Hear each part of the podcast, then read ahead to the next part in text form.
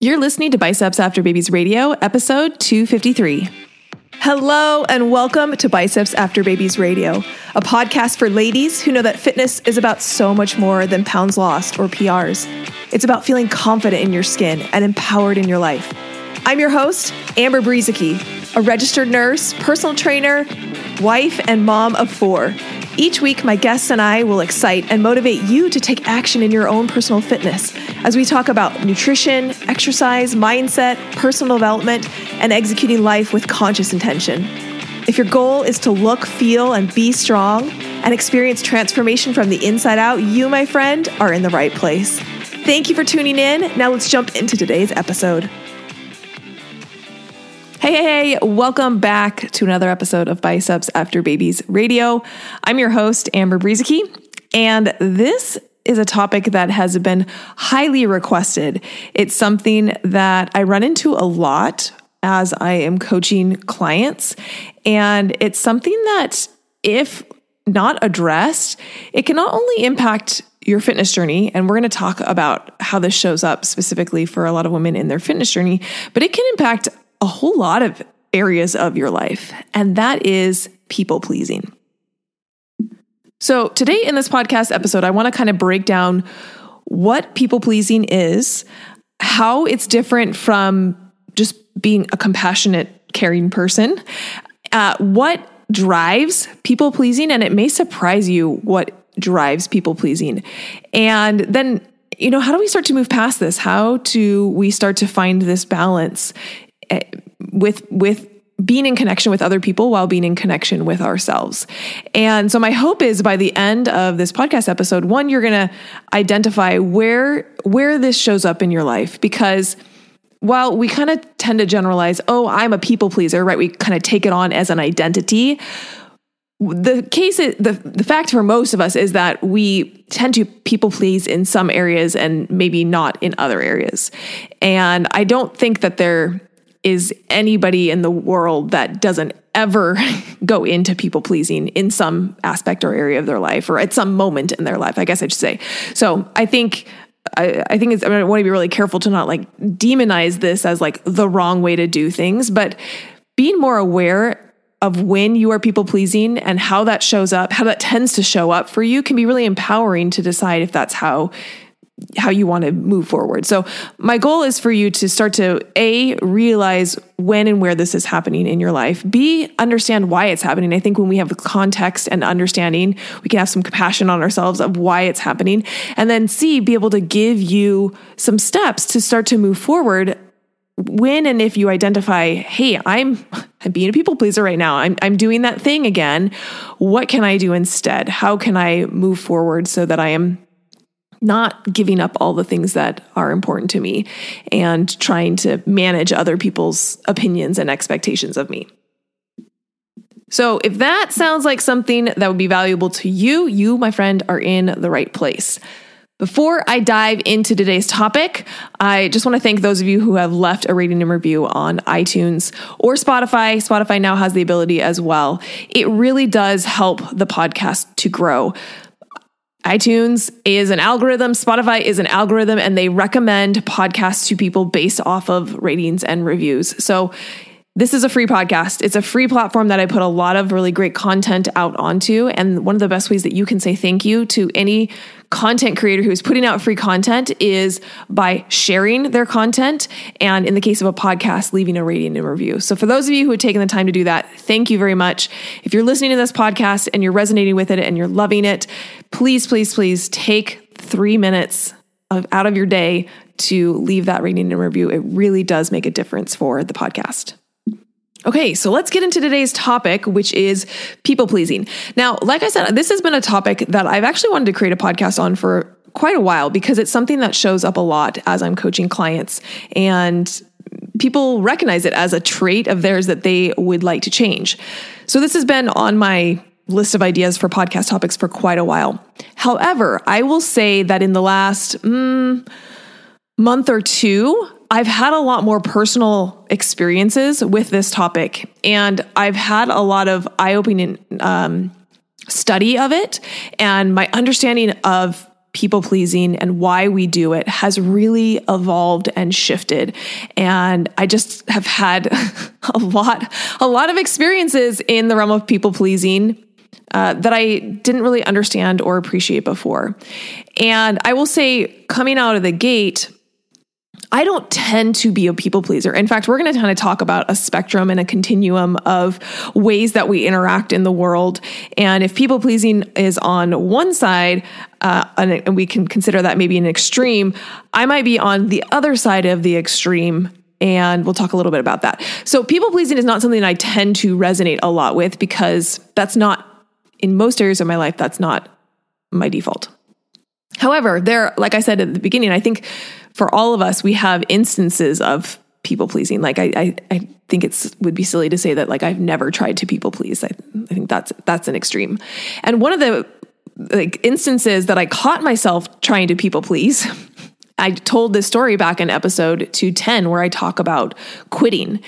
And this last year during the CrossFit Open, if you're familiar with CrossFit, you may know that there is a stage um, a multi-stage experience to be able to get and qualify for the CrossFit Games, which is basically like the Olympics of CrossFit.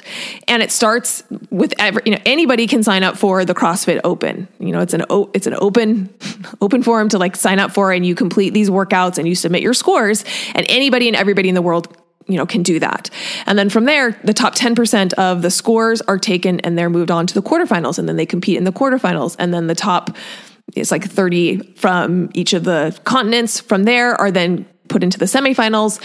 And maybe more than that but you get what i'm saying. Like the top people from the quarterfinals move on to the semifinals and then the top people from the semifinals move on to the games. So it's this like elimination style. And this last year i made it from the open into the top 10% of the score submitted into the quarterfinals.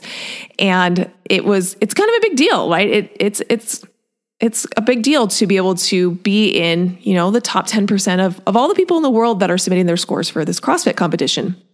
And it was it's pretty cool. I'm I'm really proud of that achievement. And a lot of people knew about it and they knew that I was qualified for the for the quarterfinals and I, I talked to a lot of people and they were all really excited and everybody was really jazzed for me and pumped up and all these things. And I went to do the very first workout. I remember we got the workouts. They were released on like a thursday. So i went like a thursday afternoon to the gym to the first workout. And i like got to the gym and i was like i don't want to do this. I don't want to do this. And if you want to hear like the whole story i kind of go into it in a lot more detail in, in in episode 210 but i realized that the only reason that i was doing the quarterfinals was for all the people that i had told about it. I had told my massage therapist. I had told my husband. I had told all my friends at the gym. I had told Instagram. Like I had told all these people that I was doing the quarterfinals. And that was literally the only reason that I was showing up that day at the gym. It was not because I wanted to do it. It was because I was trying to do it for everybody else. I didn't want to let other people down. I didn't want to have other people think negatively about me by not doing this. And when I had that realization that I was not doing this for myself, I was not doing it because I wanted to. I was doing it because I was trying to make other people happy. I quit and I said, I'm not doing this. And I packed up my bag, put my bar back, and I went home. And I didn't compete in the quarterfinals because it wasn't something I wanted to do. So that was an experience somewhat recently where I caught myself trying to do something in order to make other people happy rather than making myself happy. So, what is people pleasing? It is just that trying to make other people happy, putting the needs of other people above your own needs in a very like habitual manner, like all the time, right? It's like always putting other people's needs before your needs. And the key thing with people pleasing is that oftentimes it doesn't even really matter who those people are. They could be strangers on the internet. They could be, you know, people you meet on the street. Uh, they could be your friends and family, but it's like always putting other people's needs before your own. And that on on the surface level, that seems like a really compassionate, caring position. Right? Doesn't what doesn't a compassionate, caring person put other people's needs above their own?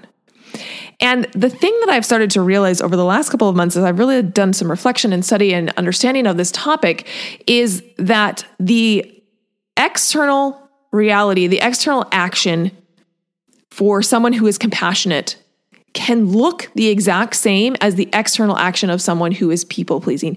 The difference between the two is the why behind it.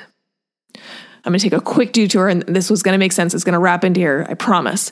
But I talk a lot about restriction. And maybe you've told, heard me talk about restriction on the podcast, and that restriction is a perspective. Restriction is an experience that somebody has with food. And so it really drives me nuts when people say, oh, macro counting is restrictive or XYZ is restrictive. Like that is restrictive. Instead of realizing, like, uh, here's an example um, not eating Halloween candy is restrictive.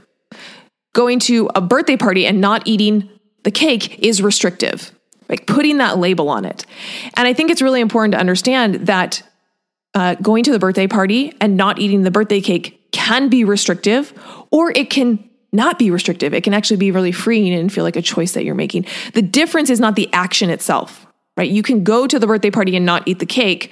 And one person, that's a restriction mindset. And one person, that's a very empowered, this is the choice. I don't really want the cake mindset. So from the outside looking in, if you just had a video camera, you would see the same exact action for both those people. But they're where they are making the decision from is very different.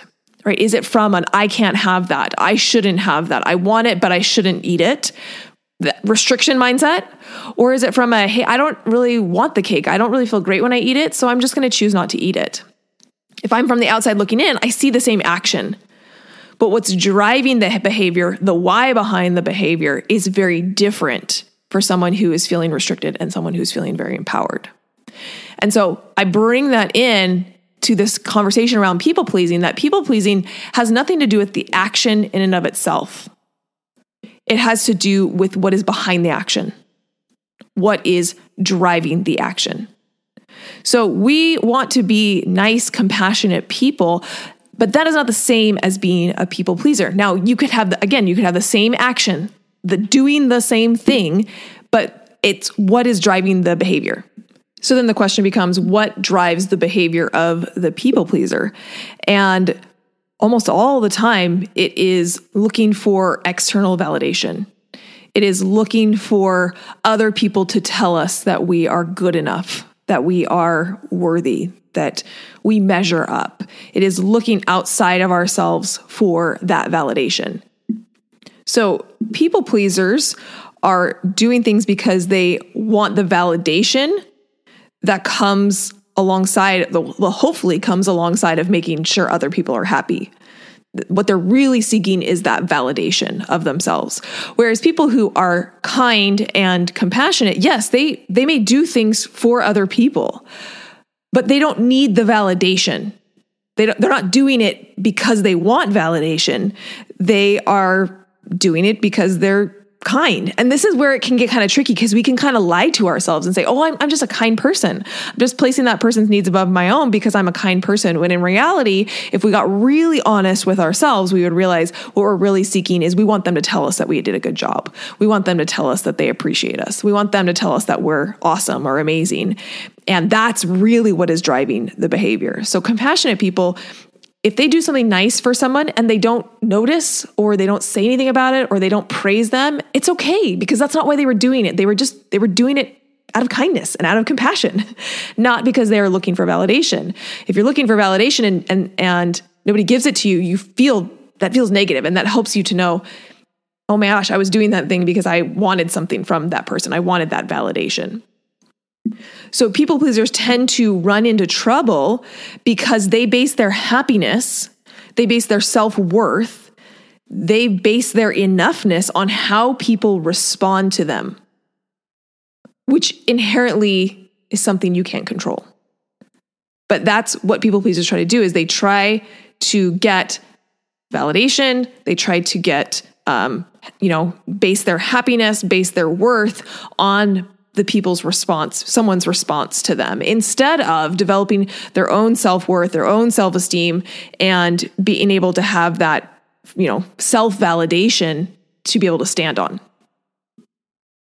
So, one of the things that has kind of blown my world up over the last couple of months that I've been learning about is this idea of this balance, this dance, this tension that occurs between two fundamental human needs. And that is the fundamental human need to be in connection with oneself and to be in connection with other people. We could all also call this, you know, autonomy, the need, the human need for autonomy and the human need to be in connection with other people. And in this, there, there creates a very natural tension because not, not usually do those two uh, needs or desires line up. For example, and here's just like a, a silly example. Um, I remember when I was back back in the day when I taught fitness classes. So I taught fitness classes from the time that my kids were. Uh, my oldest was three when I started teaching fitness classes, all the way up until my oldest was about eleven and and in there I had three other kids, right? So there were it was definitely a period of time where I was teaching fitness classes five five days a week, six days a week sometime, and I was a stay at home mom the rest of the time. And so if I went to the gym, my kids sure as heck went to the gym, and they would go to the childcare.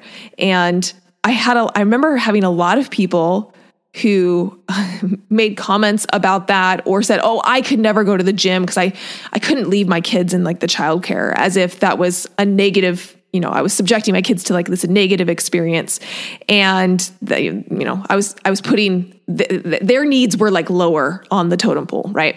And I, you know. I, I was very confident in what I was doing. I didn't need anybody else's approval of my decision to put my kids in the childcare. I was raised going to the YMCA childcare and I feel like I was better for it. So, you know, I was very confident in my decision to be able to I go to the gym. It's an important time for me and I put my kids in the childcare and you know, that's fine. But I know when I talk to a lot of women that they really struggled with that. They felt like their kids' needs of like not having to go to childcare, of being being able to be at home with their mom, like caring for them, that need was more important than their need to go to the gym. And so they prioritize their children's needs over their own personal needs. And and so this is this idea of like being in connection with, our, with ourselves. So they were forfeiting connection with themselves, the desires that they had for themselves. They were forfeiting that because of this competing value of the connection with their children or their children's needs. And so very oftentimes this need for connection with other people conflicts with the need for connection with ourselves. And there is a very natural, normal tension that occurs between those two needs. And, and a back and forth, honestly, that's really valuable and important to be able to figure out on a on a day to day and moment by moment basis of what's going to be the balance between those between my selfish needs and I would argue that I, I don't love the word selfish because I, it's a negative connotation, but my needs and my desires, as well as the desires of those around me. And you can see that if we go to either of those extremes, we're at the extremes. And, and just like very many things, the happiness is found in the middle. But let's go to the extremes for the, for the moment, right? So the people pleaser is on the extreme end of everybody else's needs come before my own every like connection to other people other people's preferences other people's needs other people's opinions other people's everything is more important than my connection to myself. What i think what i want what i feel what i desire. Everybody else is more important. So that's at one extreme. And then we go to the other extreme which is the like everything I want is the most important. Who cares about what other people want? Who cares about what other people think? Who cares about like being in connection with other people? Like what I want is the most important. And so when I said at the beginning, the top of the episode, if I lean one way or the other, I tend to lead towards the more selfish, like this is what I want, this is what I desire, I'm going to go for it. And I'm not saying that's the right way. I'm I'm saying that I am also at probably an extreme, but it's like the opposite end of the spectrum from the people pleaser. I tend to say, well, I want this, so that's good enough. I think this way, so heck, what do you think? I'm working on it, right? And this is something I've I'm aware of uh, a fault in myself that I'm also working towards moving towards the middle. I think there is a happy middle between those two extremes, right? We don't want to place everybody's needs always in front of ours and we neither do we want to place our needs always in front of other people's needs those are both inherently selfish. Uh, maybe i maybe selfish is the wrong word, but those are inherently both inherently extreme positions. And we can see that the truth, the happiness, the balance is found somewhere in the middle where we are maintaining that connection to ourselves. We are maintaining that autonomy, what we think and want and feel is important. And we're balancing that with the wants, needs, and desires um, of other people so that we can be in connection with other people as well. I tell you what, when I heard this concept of being in connection with yourself while being able to be in connection with each others with others it has has like blown my world up and i've and this is how i always i feel like the universe i feel like god speaks to me in uh, repetition maybe you feel this way where uh, i will hear something and that's great and wonderful. But if I hear it multiple times from multiple different sources, it kind of is like an alert to me. It's like, oh, I need to listen to this. this is something I need to hear and something I need to learn. I do this with books where if I hear somebody recommend a book, I'm like, oh, cool. Yeah, maybe I'll get that book someday. But if I then over the next little while hear like multiple people recommend that book, that's a cue to me. I'm like, ah, I need to listen. this is something that I actually need to pay attention to. This concept of being in relation to yourself while being in relationship with other people, autonomy versus connection, uh, has come up in two or three different, completely different contexts for me in the last couple of months. And it has been something that has just like blown my world up and just I, I feel like the more we can accurately see ourselves, the more we can evolve and the more we can change, the more we can grow. And me realizing that I have this tendency to like the opposite of the people pleaser, place my needs and wants and desires above other people is just as problematic as the other end of the spectrum where it's people pleasers are placing their wants and needs way, way, way below everybody else's wants and needs.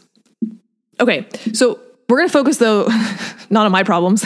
Maybe we'll do a whole other topic conversation about uh, where I tend to lean. But this episode is specifically about the people pleaser and how this causes problems. And, uh, you know, I want to spend a little bit of time here talking about how it gets in the way of your progress and why, why a fitness podcast is talking about people pleasing and how it gets in the way of specifically of your fitness uh, progress. So let me let me you know you can think to yourself if this sounds familiar to you but these are some of the ways that i see it showing up in my clients. A big one is eating something just because someone else wants you to. I have a lot of clients who have a really hard time saying no to food especially when they are at someone else's house or especially when it's like a mother-in-law or a mother or someone they don't want to offend or um, you know right? Like they're just driven by this desire to not hurt anybody's feelings or not make anybody feel uncomfortable or or any of these things. So that shows up in always placing their needs, their wants, their goals, their desires, their thoughts at the bottom and placing other people's comfort and needs and wants and desires above them eating because just someone else wants you to. Now, again, this is this is where like the nuance comes in because again, your mother-in-law offers you a slice of her sweet potato pie and you eat it. If I had a camera, that would be what I would film. And that film, like that action, could be driven by two very different internal experiences. So we have to be careful to not label actions as like people pleasing actions. Eating the slice of pie that your mother in law offered to you is not a people pleasing action we have to look at the why behind it. And this is where you have to be a little self reflective and honest with yourself is like, why am I eating this pie? Is the only reason that I'm eating this pie is because I'm trying to make my mother in law happy, or I don't want her to be sad, or I don't want her to feel whatever. Like we're trying to manage her emotions. Or is it because I want the pie, or, uh, you know, I, I want to like eat this pie and enjoy it with my family. I'm ex- I'm happy with this experience. I like whatever amount of des- desires that you have to remain in connection while remaining true to yourself. You both of those experiences could lead you to eating the pie, but the why behind it is very very different. And so eating the pie for a lot of women becomes a people pleasing um, context, a people pleasing experience for them. Now, here's where I want to stop and just take a little slight detour because I think this is a really important topic when we talk about people pleasing. And I want to kick this off with uh, a quick story. in Coaching Academy, so if you don't know, I, I have an academy where I teach coaches how to coach from a transformational level. And we were in one of our Coaching Academy mentorship calls, and one of the clients asked me how I handled a client being mad at me? Or um, how do i handle how, how have i handled in the past a client walking away from a coaching conversation um, very unhappy? And i thought about this for um, a minute and I, I told her I couldn't I couldn't come up with an experience.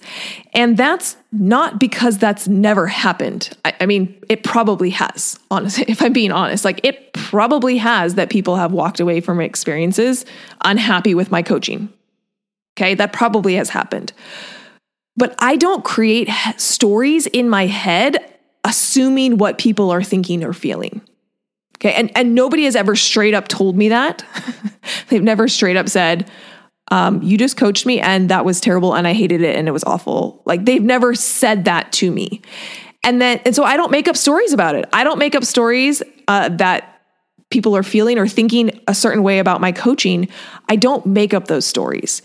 And so I think when we are trying to people please, we are often trying to one control the uncontrollable we're trying to control somebody else and we're getting feedback and information that is mostly our own stories.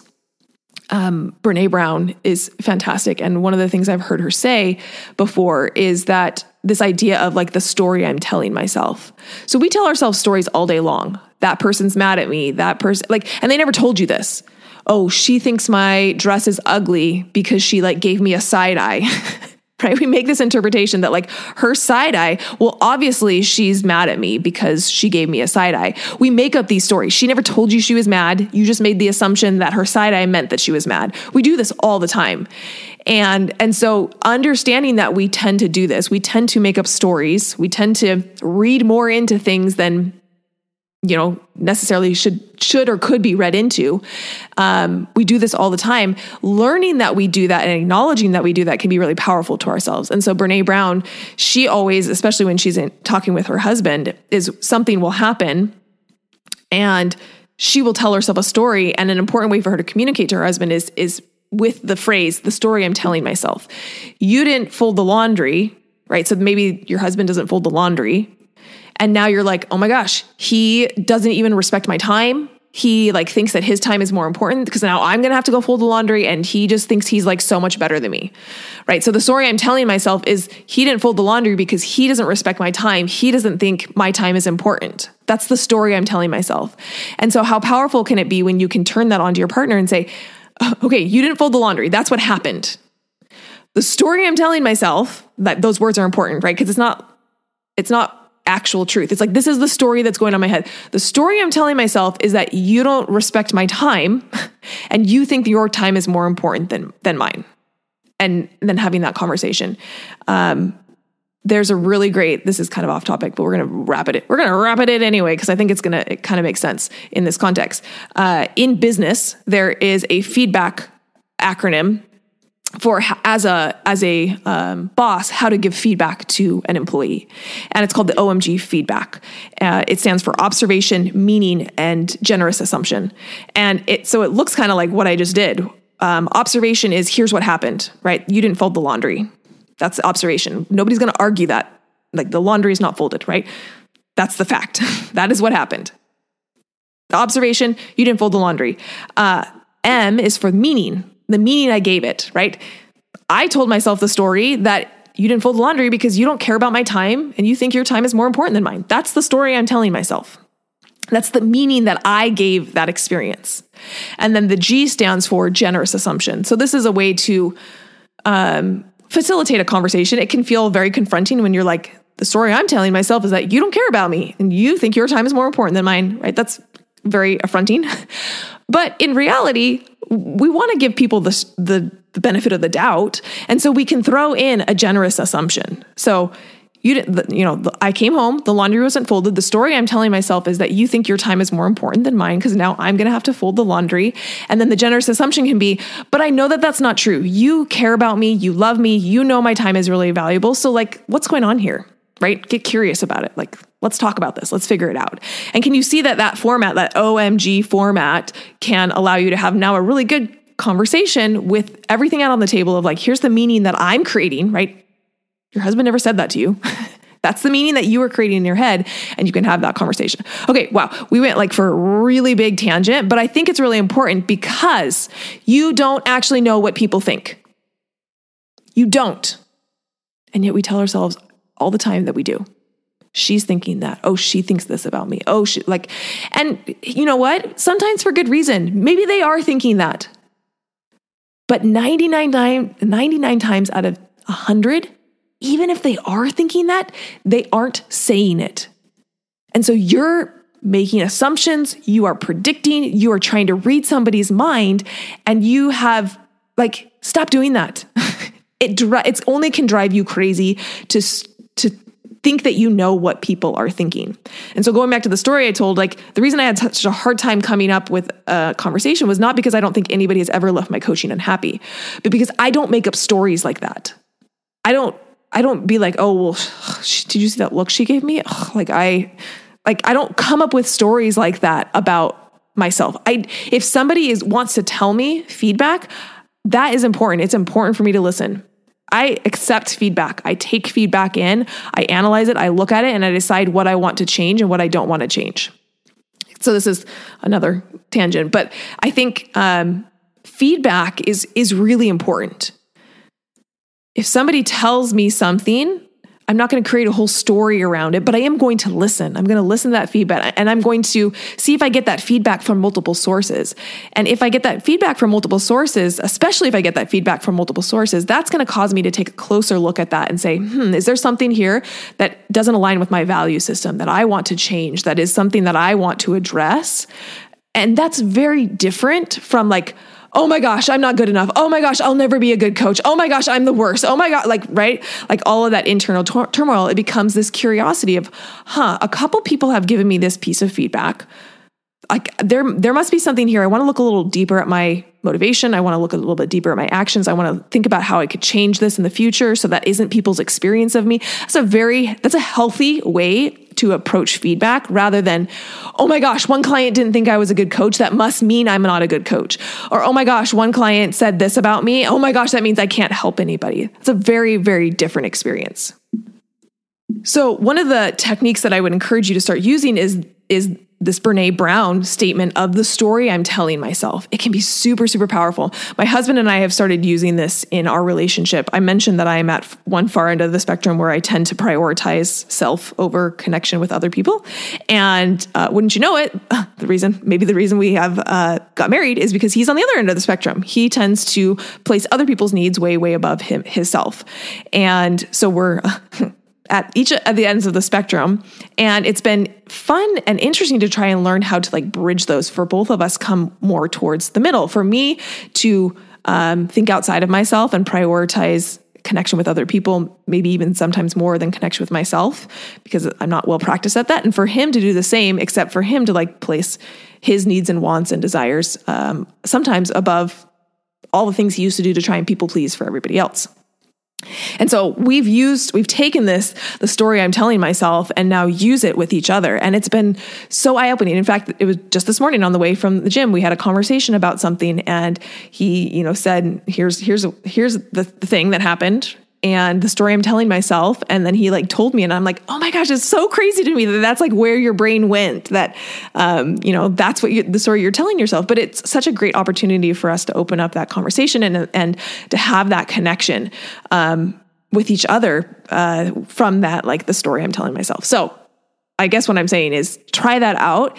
It is amazing. It, and it and it really helps you to break up the difference between what is actually real, meaning what happened, and what meaning you you gave to it. What story you created around it. You know, my sister-in-law looked at me from across the room. That's what happened. And the story I'm telling myself is she hates me. Okay, but that's it's really important because you're separating out what is actually true and then what is interpretation. What is the meaning that you're giving to something? And the meaning that you're giving to something isn't in, isn't inherently true. Now, if your sister-in-law looked at you and said, "I hate you," that's a different experience, right? That's the now what happened is my sister-in-law inter- it said, I hate you. That's what happened. And the story I'm telling myself is that she'll never like me. You notice how I still went to into a story. It's like she didn't say she'd never like me. She just said I hate you.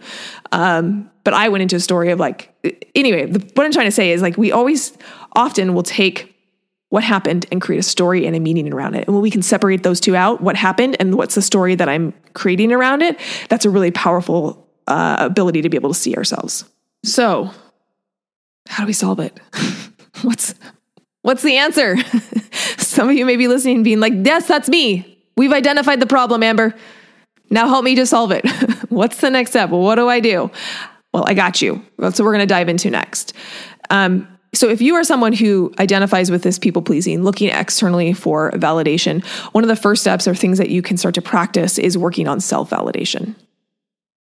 If you are confident about your choices, about what you're doing, then it matters. It doesn't matter what other people think right? I mean, it does to some extent, right? We want to be in connection with other people, right? We don't want to go far to the side where we say, screw everybody. I don't care what anybody thinks. That's not what I'm saying.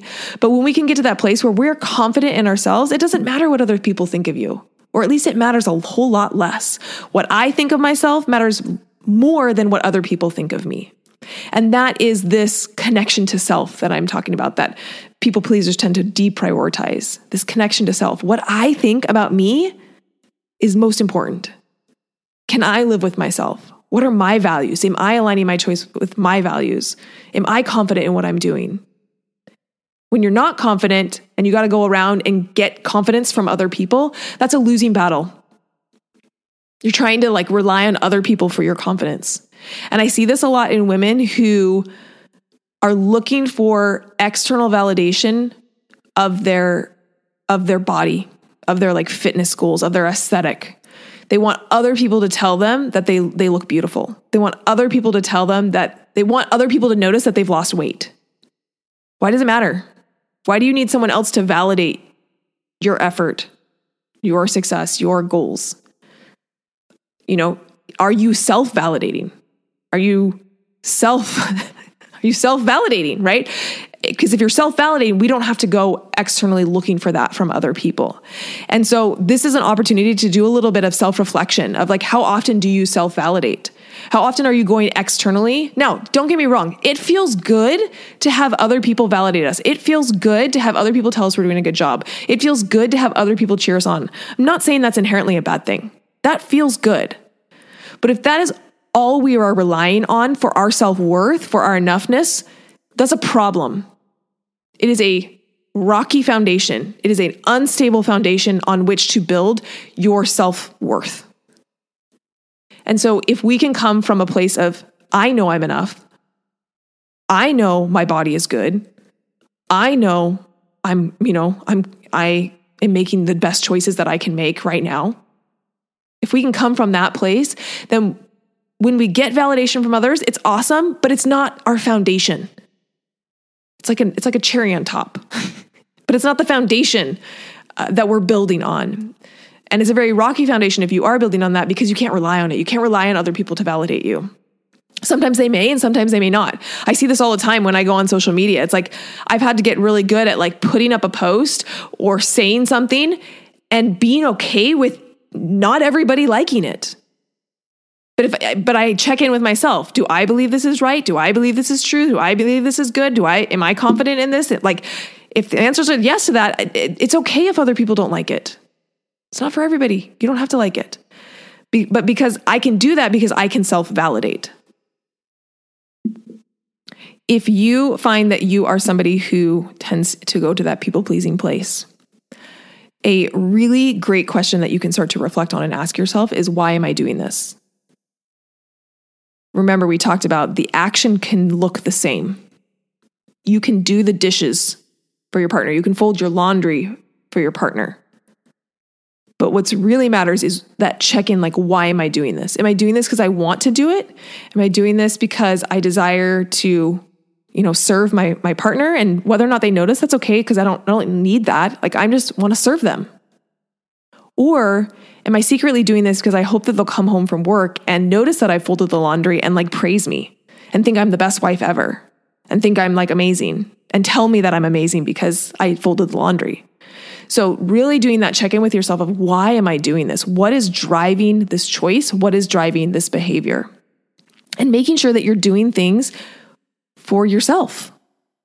This can be really hard for people pleasers. What what things do you do during your day that's for yourself? So one of the ways that you can move away from people pleasing is self-care. And for people who are people pleasers, that may feel selfish. You've likely labeled those those actions selfish. I saw that a lot when I went to the gym and I put my kids in childcare. People, some people labeled that as selfish. You're selfish for going to the gym and putting your kids in childcare. That's okay. They can that's they can label it selfish. For someone who is a people pleaser, like moving away from people pleasing may feel selfish and that actually kind of tells you you're doing it right. Because we're trying to move towards the middle. We're not trying to move towards like you prioritize your needs 100% of the time over everybody else's needs. That's a jerk right? That's that's a jerk. That's someone who doesn't care about other people's needs. That's what I'm asking you. I'm asking you to move to the center, but it will feel like you are being selfish. But having that self care, what do you do on a day to day basis for yourself? What do you want? What do you desire? What are you doing to to prioritize your wants and desires? That's something that you can focus on if you identify as a people pleaser. I heard this story once that Natalie Portman told um, that she said she was in she was filming a movie and the director would have her do the you know the take that she was doing over and over and over again and you know he would he would tell her what to do and oh change this and adjust this and she would you know repeat it and, and do it over and over again and when he finally said you know he got what he wanted he got like the take that he thought was going to be you know his fulfill his vision or whatever then he would say to her do one for yourself. Okay, this one, this we're gonna do one more. This one's gonna be for yourself. You're just gonna do it for yourself. Not not based off of like what I want or what I'm trying to get out of you. Like just do this one for yourself. And she said those always ended up being the best takes. Because she stopped trying to like give him what he wanted or you know create herself into like what his vision was. And instead she just did it for herself. Just from that like place of like honest true authentic living. And those were always the best takes. And so i i you know that's a, such a great reflection is like how much are you doing for yourself now again i'm not talking to you to like be selfish and like never think of anybody else but if you're a people pleaser that's going to be a hard question to answer because you're not going to have very many answers to it and that's a key to you like what could i do for myself and then the last thing that can be really important um, so you know we talked about self-validation we talked about uh, self care and doing things for yourself. And then the last thing that I would bring up is boundaries. Boundaries are really, really important for people pleasers, and they can be very hard for people pleasers.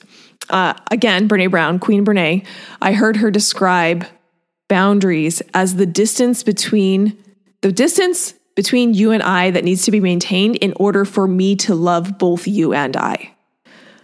So, this idea that if someone's too close, you you know they're they're coming up against your autonomy you can't love yourself when they're they're too close. But if they're too far away you can't maintain any connection. Right? So again it's that that balance between need for um, connection with others and need for connection with myself. So if you're too close to me, I can't maintain connection with myself. If you're too far away from me, I can't maintain connection with you. But if we can find that that that sweet spot where I can maintain connection with me and be authentic and what's important to me and I can also continue the relationship with you and maintain some connection with you, it is that distance to which we like set the boundary. Boundaries are never about what the other person does. Boundaries are always what about what you do and what you can control. So boundaries are not saying, don't talk to me that way, uh, don't bring up that topic conversation, right? That's outward focus. Boundaries are like, if you bring up, if you talk to me about my body, I will leave the conversation. It's all focused on what I will do. Um, so boundaries are really, really powerful, especially for people pleasers to be able to, because you tend to give up yourself you tend to allow people to be too close to you. And so you give up that autonomy, you give up that connection with yourself and to prioritize connection with other people. And so setting boundaries can help you to find that space to which you can maintain that connection to yourself. Again, boundaries are not about telling someone else what to do. They're not about punishing other people. They're about this is the distance to which I can love you and me at the same time. I want to love me and I want to love you and this is the distance that we have that we need to do it. And you know, if that distance isn't met, here's how I will respond. Again, it's not about controlling somebody else. It's a very important distinction because that's where a lot of people go with boundaries. It's it's like you're trying to control the other person. No, you are not trying to control the other person. That is that's not something you can do. You cannot control somebody else. But you can control you and how you respond. And you can create a boundary that says, if this boundary is crossed, this is how I will respond to it. So boundaries can be very, very powerful for people pleasers. And then two final questions that I think, you know, you could spend a lot of time thinking about this and journaling about it. Uh, question number one is, why am I doing this?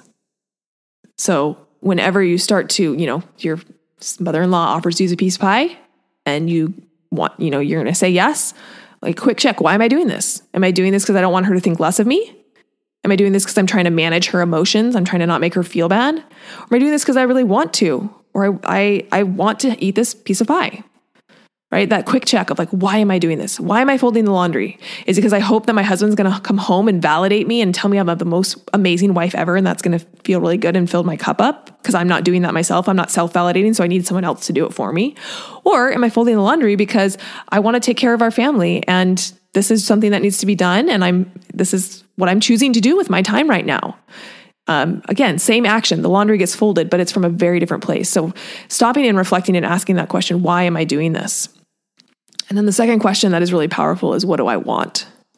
This can be a very hard question for people pleasers to answer because they're that's not usually the question in their mind. It's always, what do other people want? What do I need to, who do I need to be in order to get praised? What how do I need to transform myself in order to get validated? Who do I need to be in this moment or that moment to be able to like get what I need from other people instead of the question of like what do I actually want? What do I actually desire? What do I what does Amber want? And that can be a, a really powerful place to sit and ask that question and start to take action and start to do things for yourself right? That goes into the self-care and and doing things for you. And it can start to shift that that people pleasing behavior and um, be focused more on pleasing yourself.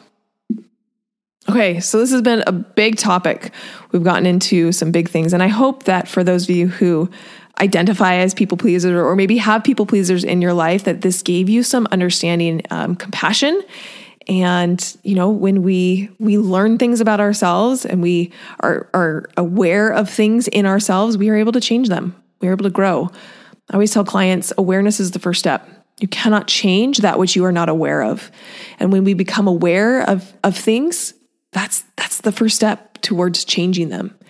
And now that you're of, you're aware of some of these tendencies that you have and how they impact you and how they impact the people around you now you can start to take the steps to start to move right more towards that that center. We're not going to the extremes. We're not going to like I only care about me. We're not going to I only care about you, but like in the middle there is a beautiful happy medium where we're able to do both. Or we're able to prioritize one or the other sometimes and then the other other times. You know, that that's been the thing for me is like what I want is important and I also have to realize that what other people want is also important and prioritizing that. Sometimes it's not always about what I want. Sometimes it's about what the family needs or what my partner needs or what my friend needs. And sometimes I, I place those needs above my own. But it's a choice and it's a flux and it's a it's conscious decision rather than a strict default to I, I only take care of myself or I only take care of other people. Whew, this is a big one. I hope this offered you something. I hope that you're walking away with maybe some new ideas, some new things that you can flesh out. And again, if this was helpful to you, do me a favor and share it with somebody. That really means the world to me. That wraps up this episode of Biceps After Babies Radio. I'm Amber. Now go out and be strong because remember, my friend, you can do anything. Hey, friend, have you heard the news? We have a Biceps After Babies Radio insider list. If you love Biceps After Babies Radio, you don't want to miss a thing, head to bicepsafterbabies.com forward slash insider to join the group. You'll be the first to know all things about the podcast, see some behind the scenes, and get special messages from yours truly. We want to make this a special community for those who are fans of the podcast. And last, did this episode particularly resonate with you? If so, will you please share it? Either send the link to someone who would find it valuable or take a screenshot and post it to your social media and tell your family and friends why they should listen. Make sure you tag me at Biceps After Babies so I can hear your feedback and give you a little love. And, you know, if you aren't already following me on Instagram or Facebook, that's the perfect time to hit that follow button. Thank you for being here and listening to Biceps After Babies Radio.